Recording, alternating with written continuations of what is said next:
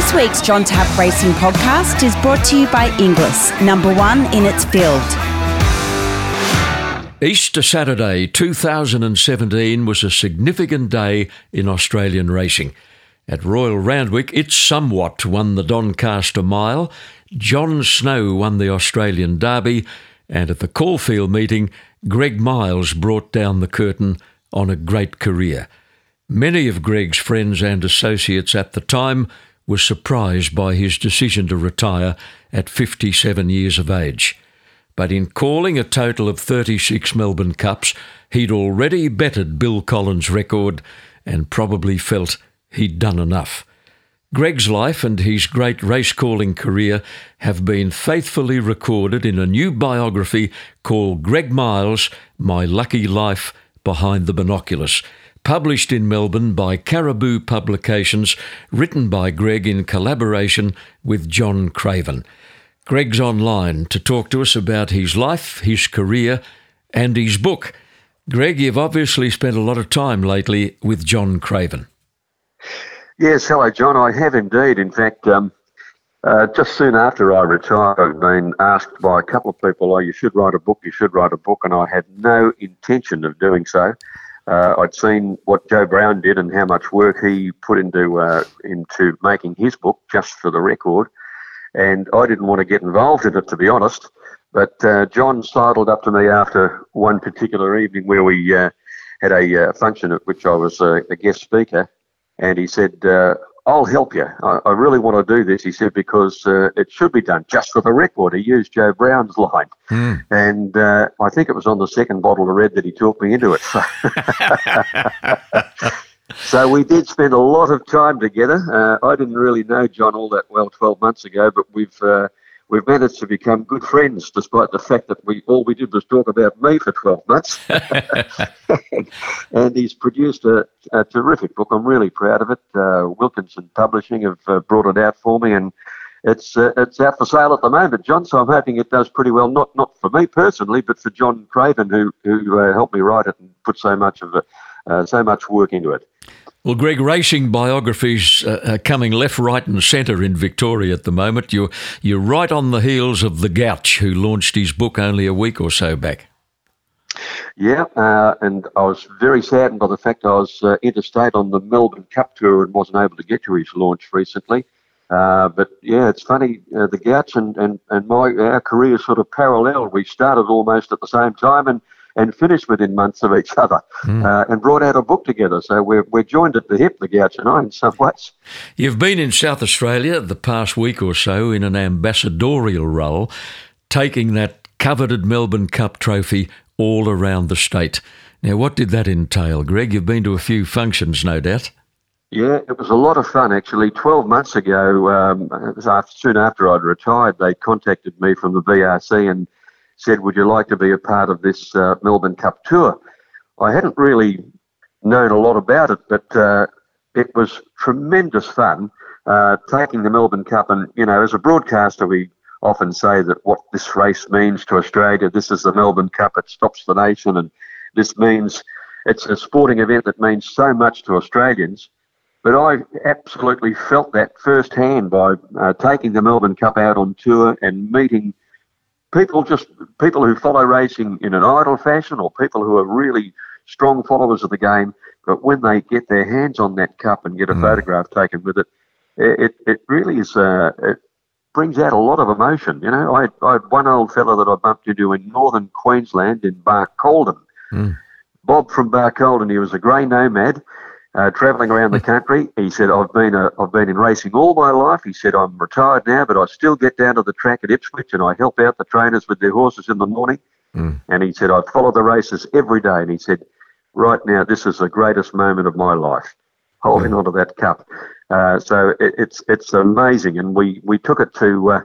To uh, Hahndorf in the Adelaide Hills and went to a place, uh, Steriline, where they make all the starting stalls, mm. uh, which I didn't realise, and uh, showed it showed it off there, and went to a retirement village, and that was a wonderful day, and several functions, and people just coming up and having their photograph taken with that iconic trophy. It's it's fabulous to be a part of it. One of your co-ambassadors was the mercurial, effervescent, amazing John Letts, who rode himself two Melbourne Cup winners in Piping Lane and Beldale Ball, one of racing's great characters. Yeah, he sure is. Uh, he's got a great story to tell, and uh, he's as sharp as a as a whip now, and uh, he's great company. Tells that story of you know the piping lane, having never never been to Flemington before in his life, mm. and his first ride at Flemington was in the, in the Melbourne Cup on, on piping lane. Uh, extraordinary story. He's, he tells uh, so many funny yarns. If you ever get the chance to speak to him, Tappy, you'd uh, you'd have a, a wonderful uh, hour chatting with him, and he's great company and um, I'll look forward to seeing him again. I think we're, we're on a cruise soon after the Melbourne Cup together, so I'll uh, mm. enjoy his company again. I think I'll get him on this podcast in the very near future. It'd be uh, very entertaining, I can assure you of that. Greg, you were at the top of your game when you decided to hang up the binoculars. Many of your friends were surprised. What was the bottom line? What brought on such a dramatic decision? Well, I know it probably surprised a lot of people, but it's something I've been thinking about for quite a long time. Actually, I uh, I never really wanted to stay too long in the game. I, I was desperately keen to get out on top rather than go out and uh, people say, "Well, about time you left." I'd rather say, hear people saying you left two years too early rather than two years too late. So, when I turned fifty, I started discussing it with my wife and my family and said, you know, I, I don't want to be there and you know be be uh, making mistakes. I want you somebody to tap me on the shoulder and say it's about time you went, and even go before that happened. So I don't know. The ducks sort of lined up. Uh, we had things set up at home and uh, you know paid the house off and what have you. We were financially not well off, but we were comfortable enough to stop if I needed to. Mm. And uh, you know, I'd done 36 cups and it's an enormous strain. And uh, you know, the older you get, the it doesn't get any easier, to be honest. Uh, and I thought I'm I'm calling pretty well. 36 Melbourne Cups. It's two more than Bill Collins did. It's three more than Joe Brown. And mm. although I'm only 57, I did start young. You know, I was a, I was only a young fellow when I got going. And to be honest, I guess the bottom line is I felt a little bit burnt out. Um, you know better than anyone, John, uh, how taxing the game is. And uh, in this day and age, with everything on television, replays uh, instantly on all of the devices that exist these days, uh, the pressure's uh, enormous. And I guess I just had enough of it. Well, Greg, just to illustrate how taxing it is, let me mention this story. You were greatly upset by a social media reaction to your pronunciation of a horse's name in the 2015 Caulfield Cup. The horse yep. won the cup, in fact. His name was Mongolian Khan, but on several occasions during the call, you referred to him as Magnolian Khan. Not every yep. time, not every run through, uh, but some. But there yep. wouldn't have been a person watching or listening who didn't know what horse you meant. It, it wasn't as though you got the name completely wrong. Yeah, yeah. It must have been. It must have stunned you the reaction on social media. I was, uh, yeah, I, I, I, couldn't believe it. To be honest, it was almost like a sport. Who could who could uh, say something uh, more vitriolic and offensive than the previous guy? Mm. Yeah, look, I, I don't uh, put a lot of uh, credit in those who play on social media in that way. I think you know, they're uh, middle-aged, underachieving fatsos who sit there in stained underpants and a soiled T-shirt at a keyboard and have nothing better to do than type out a lot of tripe. Mm. Um, so they don't they don't hold much credibility with me. But I must say, yeah, I made a mistake, um, and uh, that that's something that happens every now and again in broadcasting. But um, the the vitriol that flowed after it, I was staggered by it. It's so much so I ended up, I just turned off my uh, Facebook account because there, there was nothing good in keeping it on. It was only making me feel more depressed. And I sort of campaigned in a little way uh, against these people because, you know, I'm a, I'm a grown man and uh, and I can handle it, but I, I fear what would happen to, uh, you know, young teenage girls reading things like that about themselves out there in the open, unedited, and uh, it, it could be quite hurtful. So, I, I just I turned mine off. I just didn't think much of them. It's a funny thing about uh, when you're calling a horse race, Greg, and you've got something wrong. It's like trying to get off a bus before it stops.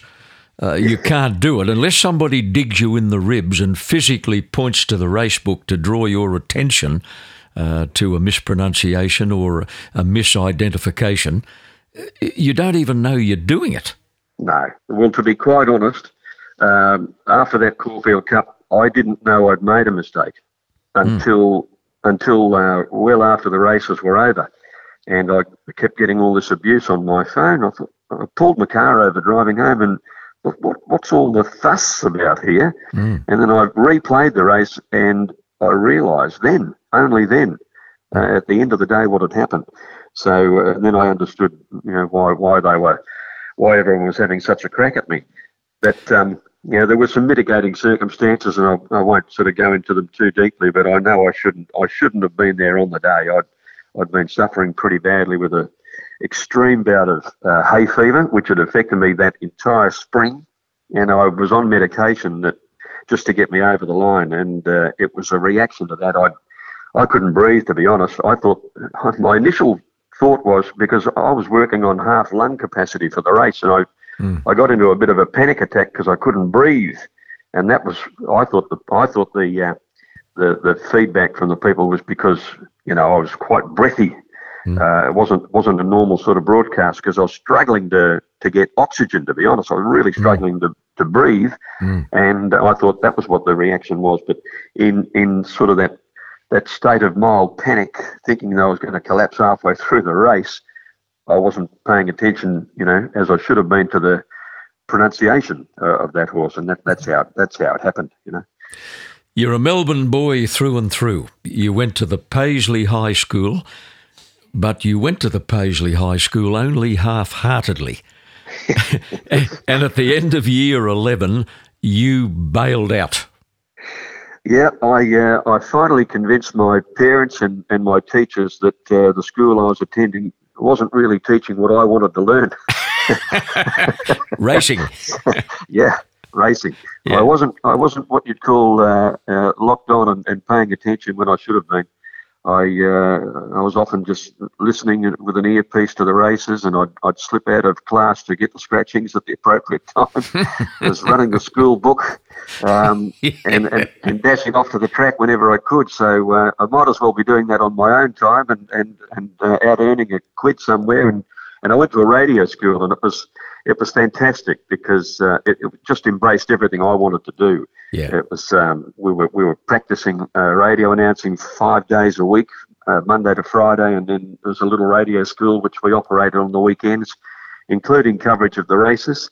Uh, and I'd do that on occasion, sometimes in the studio, and then other times I'd go out at the track and and practice calling into a tape recorder. So that was I was finally away and doing what I wanted to do by the time I was 17 or so. For over 150 years, Inglis has led the way in the field of thoroughbred auctions. In 2018, Inglis again sold the most yearlings at the highest average. Last season, Inglis was number one for Group 1 wins and the only auction house to sell a Group 1 winning two year old. They sold four, in fact. I'm proud to align myself with Inglis, number one in its field. Well, here is one from left field. Your very first job was on the ground floor of the Myer building in Bourke Street, Melbourne. the role, the actual job, selling perfume. Yep, yep. I can't, I can't imagine it. No, I was a, uh, I was what you'd call a fish out of water in that job, I can tell you. but, but the radio school that I attended uh, was run by a guy named Clark Sinclair, and uh, he had a good buddy who worked for Myer, and uh, he was in charge of their um, their recruiting of the of the low level jobs. So I said to him, "Look, I'm I'm struggling to turn up here and pay my fees because I haven't got a, I've left school, I haven't got a job." And he said, "Go and see this fella." And I thought, "Terrific! I'll get a job at Myer. I'll be a stockman or something like that." So mm. I walked and had the interview, and he said, "Yep, you've got the job. Uh, you start on Monday, ground floor, Bourke Street." So I thought, uh, well, what, what have they got in ground floor Bourke Street? I better go and have a look. And I wandered through, and it was just, yeah, full of ladies' soaps and perfumes and hairbrushes.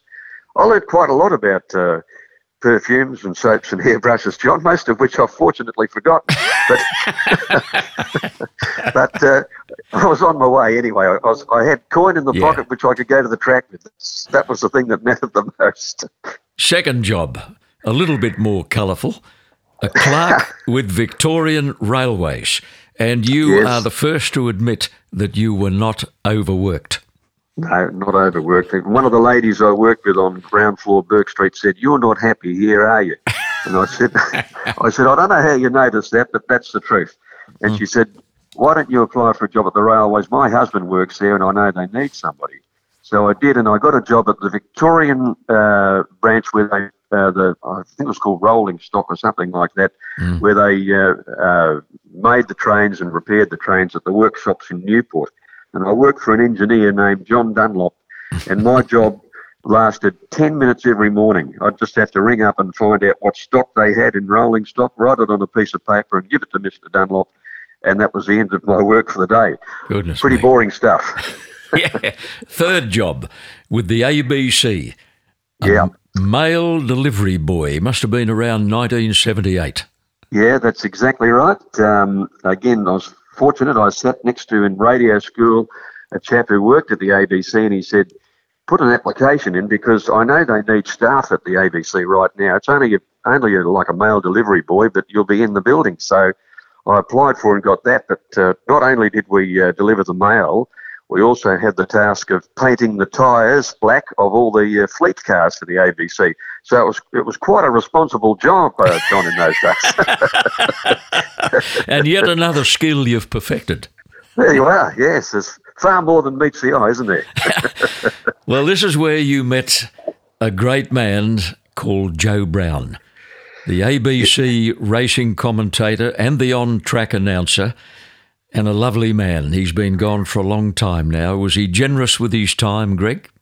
Uh, he was. He was wonderful. He really was. I mean, I went to the ABC, you know, on a on a uh, a whim and a, a, a, fairy tale dream that maybe I'd end up being a race broadcaster there. But that was just uh, shooting for the stars and not really thinking that that would happen. But at least I was in the building and uh, I made myself known to the uh, sports department and uh, a guy called Dick Mason, who was supervisor of the sports uh, department in those days, and Peter Booth and Joe Brown. And uh, they took uh, an enormous interest in what I was doing because I was I was at the track practicing into a tape recorder. I was calling greyhounds at Wangaratta by this time, and I didn't really know. But Joe Brown had made it clear to the ABC management that he was considering retirement at that time. And lo and behold, the sports department had an eye on me, uh, which I I really didn't think could possibly be the case. But you know, as time unfolded, and uh, they gave me a little bit bits and pieces to do, um, you know, grooming me for the moment when Joe was to retire. I didn't realise it was sort of happening. I just thought, uh, gee, I'm a bit fortunate that I've been asked to do a little TV preview. I've been asked to call the Kilmore Cup one day on my way up to call the Wangaratta Greyhounds, and little bits and pieces started to fall into place. And before I knew it, Joe Brown had decided to retire. And uh, he said to me one day, I'm, I'm going to give you everything that I've learnt because I won't need it anymore. You'll be the man. And uh, mm. we formed a, a wonderful friendship, uh, a, a, almost a father son sort of uh, friendship together. And uh, I, I, I miss him dearly. He's been gone 16 years now. And he was a great influence uh, on my life, uh, both on the track and off the track. You know, he, he, he, taught me how to how to be a man in, on a race course. He retired, Greg, in 1981 after a magnificent career. Now, he was an intriguing race caller. He is the only caller I've ever known who didn't have his binoculars mounted on a swivel. Yeah. He held them by hand. I couldn't believe it the first time I saw him in the box at Flemington. I can't comprehend how he could do it on a great big racetrack like Flemington, and he could never be talked into trying a swivel or a tripod, could he? No, no. He was brought up that way. He loved it. Uh, and he, he said there are great advantages in this, you know, because uh, the old broadcast boxes, you know, they, they weren't heated or anything like that. And he said on a freezing cold day, he'd put his binoculars uh, slung around his neck under his jumper, mm. warm them up, and then bring them out for the race call. because as you would you would have experienced, John, on some of those cold days when you put the binoculars up to your to your warm face, Yeah. that creates a film and a mist comes over the binoculars and you can't see properly. Yeah. So so Joe had that that covered Yeah. uh, in the, the prehistoric way broadcast boxes were built. But he's yeah he would not uh, he would not change. He loved uh, having them on that stand and holding them. And he made me call a race at Sandown one day. He said, "You'll get to like this." So I used his stand, and it was the worst decision I'd ever made. I don't, I could hardly see the horses. I don't know how he steadied the binoculars properly on that on that little stand, but it wasn't for me. I was a, I was a swivel man like like you and most of us. But but that was Joe, and uh, it, it worked for him beautifully. He wasn't the only inspiration for a young Greg Miles. You'd also been greatly influenced by people like Bert Bryant and Bill Collins.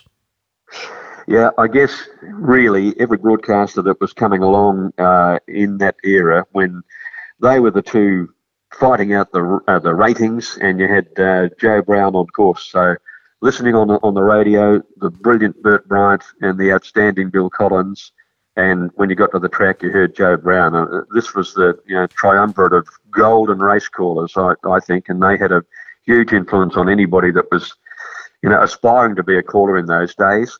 I, I didn't think I'd ever be like Bert Bryant. I didn't want to be, but I admired what he did. But he was a one-off, you know, a comedian as well as a broadcaster. But Bill was just the unflappable uh, maestro, uh, a, a genius in race reading and uh, inflection of his voice. And I guess every every broadcaster wants to be a little bit uh, like Bill Collins. If you're a, if you're a Melbourne man, if you're a Sydney man, you wanted to be like John Tapp. Uh, but, but Bill Collins was the man who uh, who was a great inspiration to me. Greg, you did something in 1986 which required nerves of steel. You were struggling to save enough money to buy your first house, and with Alison's approval, God bless her, you put the total savings, which amounted to $4,000 at that time, on Campaign King in, the William Reid Stakes. I think Harry White was the jockey. Yep. He fell in. He fell in. He did, yeah. It was a crazy thing, and if I tried to pull off a stunt like that today, I don't think Alison would have any piece of it.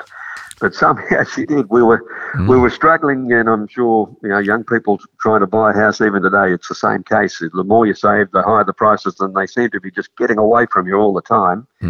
And uh, in those days, you needed a 10% deposit, and we weren't getting it. And uh, we'd come back from a pretty uh, expansive holiday overseas when we got married in 85. We spent just about everything we had then. When we came back, we'd managed to scrape together about four grand and we weren't going anywhere. We weren't, we weren't earning enough anyway. So I said, I've got an idea because I'd, I'd done a few television stories for the ABC and I'd met, um, I'd met Les Theodore and, and gone up to his stables at Berrigan up in far northeastern Victoria and saw the horse in his final gallop. And Les said to me, You know he's unbeatable, don't you? And I said, Is he? He said, He is absolutely unbeatable. So I came home and I said to Alison, I've got an idea. We might have a little bet. and she A said, How much? How much do you want to use of it? And I said, All of it. well, I thought a three-year-old, you know, returning from a spell, he might be he might be three or four to one. So I pulled the money out and gave it to uh, a guy called Harold Ford, who was Joe Brown's best mate. He was always at the track. I said, just do your best. And he came back. He said, it's only six to four. He said, I might get seven to four, and that's about it. And I, in in in harsh reality, I should have just cancelled the bet, but I'd gone to all the trouble to get the cash out, John, and it was cash in those days. So I said, I'll send it round. Just do what you can. We averaged thirteen to eight, and uh, just before the home turn, anyway, Campaign King he got knocked over, Oh. and I actually didn't see it happen until I saw the replay. And he, he lunged and he just got up right on the line, and it, it took an eternity for the photo finish to come through. But uh, when it did, when the number did go in the frame, I, I think I blew the radio sets apart. Anyone that was listening to me, Goodness me. yeah, it was a yeah, it was a nerve wracking moment. But uh, anyway, he got the money, and uh, we got the deposit for the home. You got to call Kingston Town. Yeah, I did. Um, I was so thrilled. When Joe Brown retired, he retired in June 81, and he left me with Kingston Town and Manikato mm. uh, in their prime. So I got to call him twice uh, in, in Cox Plates and a few other races, of course. In a Melbourne Cup, I called him second to Gurner's Lane, and I got to call the, the, the great Manikato many, many times. So uh, I was very, very fortunate to, uh, to kick off with two great champions at the time. You called the memorable clash between Bonecrusher and our Waverley Star in the Cox Plate, and your call was outstanding. But Greg, it got a bit lost, didn't it, with the impact of Bill Collins' legendary description? Yeah, absolutely. Um, I remember it like it was yesterday, that uh, 86 Cox Plate. Uh, I was in the far right hand broadcast box. Immediately to my left was Bruce McAvaney. He was calling the races for Channel 10 at the time and Bill was down the end uh, calling for Channel 7 and on course and the whole lot. And I remember finishing my race and thinking, God, what a race that was. I've, mm. I've never seen a race like it. And a few minutes later, uh, we came out of the broadcast boxes and uh, Bruce said to me, How'd you go? And I said, I think all right. I said, How did you go? And he said, Yeah, I think all right too. Mm. And then we heard Bill Collins call and we realised, yeah, we just went okay. That was all. oh, it, it, was a gem, wasn't it? Oh, it was just one of those. It was poetry. How he managed to uh, to put those words together at the end of such a dramatic race. We're all exhausted. They all took off at the half mile. Mm. Uh, it was an extraordinary race, and Bill just uh, nailed it. Uh, a race call for the ages, for sure. A horse for whom you formed a deep attachment was Northerly. 19 wins, $9.3 million in prize money, nine Group Ones. You gave him yep. a great nickname, Greg. He was a beauty. Yeah, I, it just it, it just fell out that one day. He was in the lead up to one of the Caulfield Cups. He was just fighting like mad on the rails in this race, and I just said he's he's fighting like a tiger. This horse. So I thought, oh, that sounded all right. I'll I'll use that. So mm-hmm. I I dubbed him the Fighting Tiger. Mm-hmm. And he raced. He raced in the Richmond colours, the yellow and black of the Tigers. So it was more than apt. And mm. uh, the connections loved it. Fred Kersley said, "Keep using that." He said, "I love that Fighting Tiger because that's exactly what he is. You know, he uh, he wasn't a pretty horse. He he had an ungainly action, and um, he was that sort of champion with a, a champion with a fault. You know, mm. uh, and that's what I sort of admired of him. Um, and he took on the handicapper several times. That Caulfield Cup, which he won with 58 kilos with Greg Childs on board, was just, I think, one of the great Caulfield Cups. And uh, yeah, he struck a chord with me. With me, I just I love his fighting attitude. You greatly admired that wonderful mare Sunline, winner of 32 races and 11.3 million. Couple of Cox plates. I'd finished race calling Greg by the time she won her second Cox plate. And do you know, I can remember sitting in the studio uh, watching the race on the monitor. Uh, right next to the presentation desk, and I suddenly found myself with a lump in the throat and mm-hmm. tears in the eye because I, I couldn't believe what I was witnessing. I couldn't believe that any horse could treat a field of good horses with such contempt. She won by seven lengths that day, beating Diatribe. He was useful, he only won a Caulfield Cup. Yeah. Referral ran third. He won a Group One, the George Ryder. She played with him.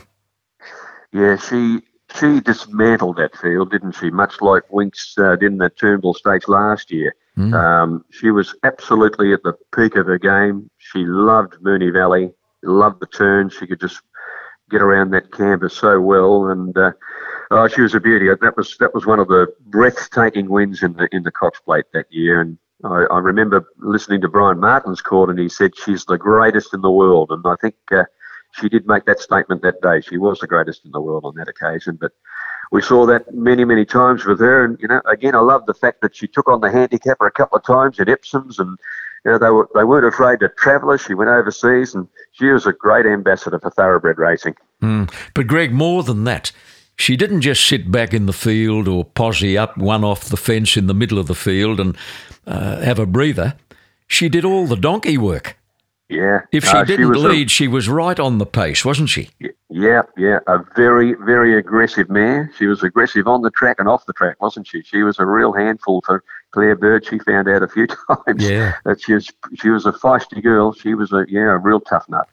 You loved Makybe Diva, and you were quite emotional in the closing stages of her third Melbourne Cup win.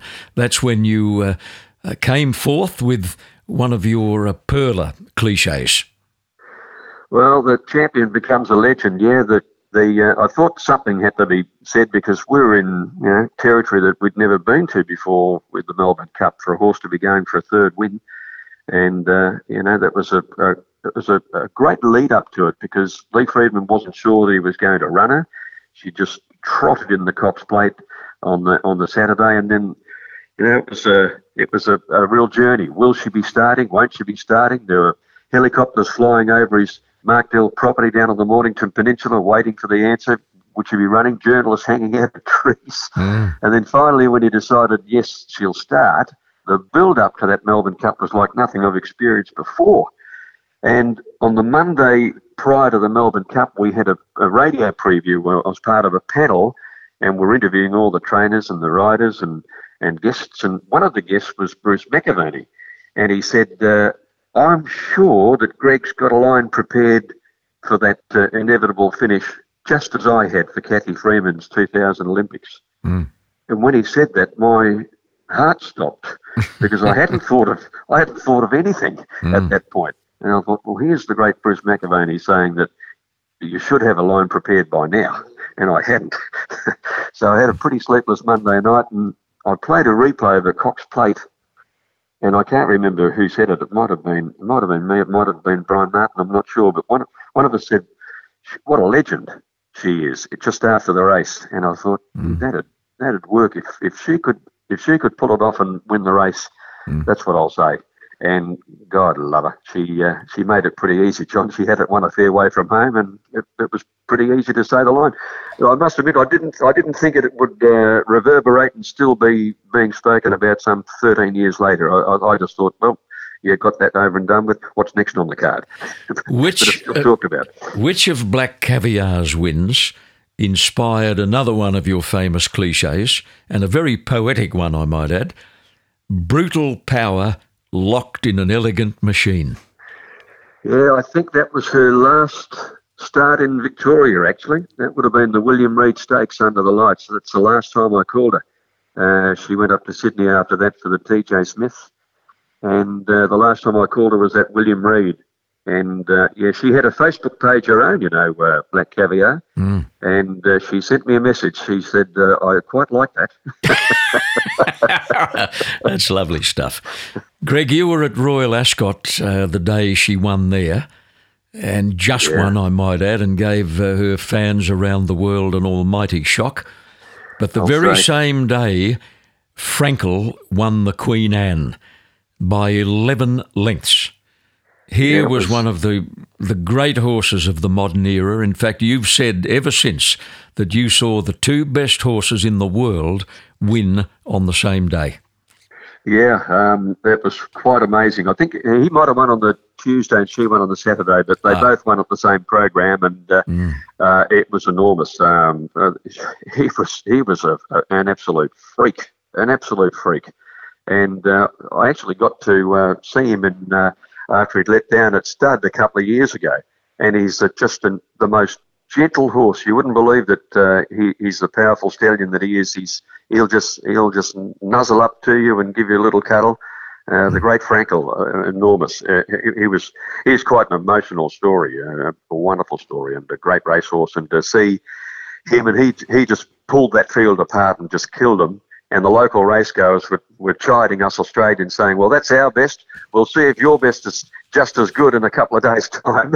Yeah. And we were saying, "Don't you worry, you'll see the best in the world." Well, unfortunately, she wasn't at her best uh, at that Royal Ascot by any stretch, and I think uh, Peter Moody's made it clear a few times that had he been at home, he would have scratched her, but mm. because they were right over there, he said, "You know, we'll just we'll put it down to her courage and let's see if she can pull it off." And she managed to do so, but only just uh, she did give us all a fright, that's for sure. Greg, there have been so many gems during your race calling career. Another one that comes to mind was Lonhro's Australian Cup and the 1999 Caulfield Guineas, that marvellous war between Redoute's Choice and Testa Rossa that really brought the best out in Greg Miles. You got to call Winx about six times. Uh, you did her first two Cox plates and her win in the Group 1 Ladbrokes. So many yeah. wonderful memories, and you've left uh, a great legacy uh, when one now listens to the video replays of those races.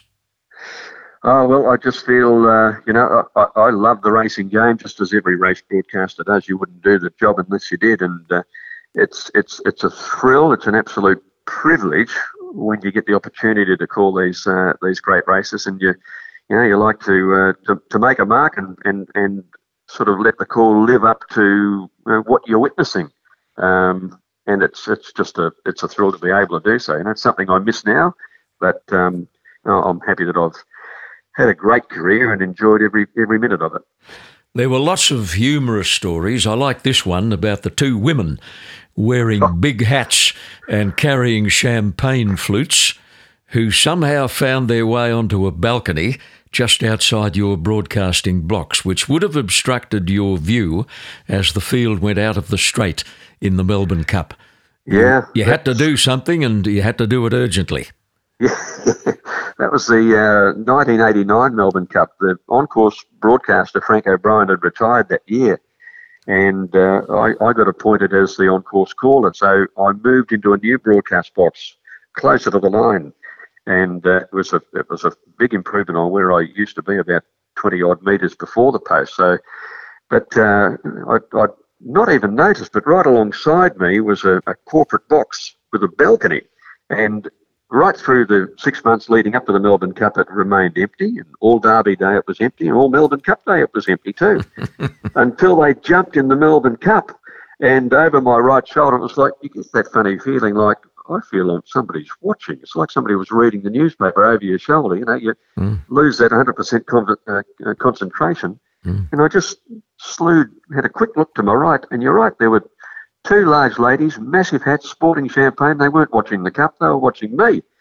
Very, uh, very uh, uh unnerving. So I thought, what'll I do here? I'm still calling a race down the straight the first time, but my mind's working up. I've got to do something. You've got to get rid of these women. I, I, couldn't say, excuse me, ladies, I'm calling a Melbourne Cup. Would you mind getting out of the way? so I, I, reached over and, and, put my race book in my right hand, and as they went down past the judge the first time, I swatted them like flies, and they scurried out of the way. So you know, we, we didn't we didn't actually exchange any words, but they knew exactly what I meant at that moment. you swatted them like flies. Yes. I, I've never seen them before, and I've never seen them since. Greg, you're still being heard on a regular basis on Melbourne Radio RSN.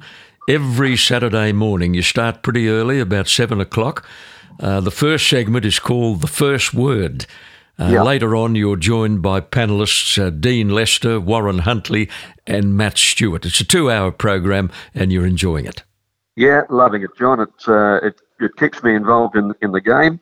It forces me to do the form, which I like doing. So I spend all day Friday, and then I, I get in there and uh, and we, we speak to all the trainers and the jockeys with the major chances of the day, and it kicks off our uh, RSN racing uh, uh, coverage on the Saturday, and it's two hours that I love doing. You know, get in there and argy bargy with the boys and try and tip a winner or two. It's uh, you know, I, I, think if you, if stop completely, uh, you'd go, you know, semi-mad. So it's a good way just to uh, to ease out of it, and I, I, enjoy doing it for those couple of hours on a Saturday.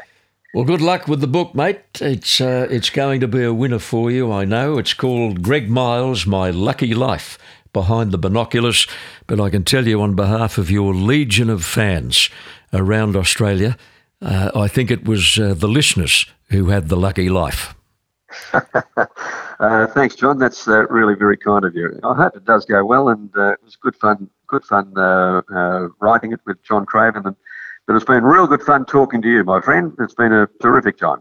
Thanks, Greg. Thanks for your time on the podcast, and this won't be the last time. Thanks, Tappy. Good to talk to you. Talk to you soon. And this podcast has been produced by Supernova Sound. For over 150 years, Inglis has led the way in the field of thoroughbred auctions. In 2018, Inglis again sold the most yearlings at the highest average. Last season, Inglis was number one for Group 1 wins and the only auction house to sell a Group 1 winning two year old. They sold four, in fact. I'm proud to align myself with Inglis, number one in its field.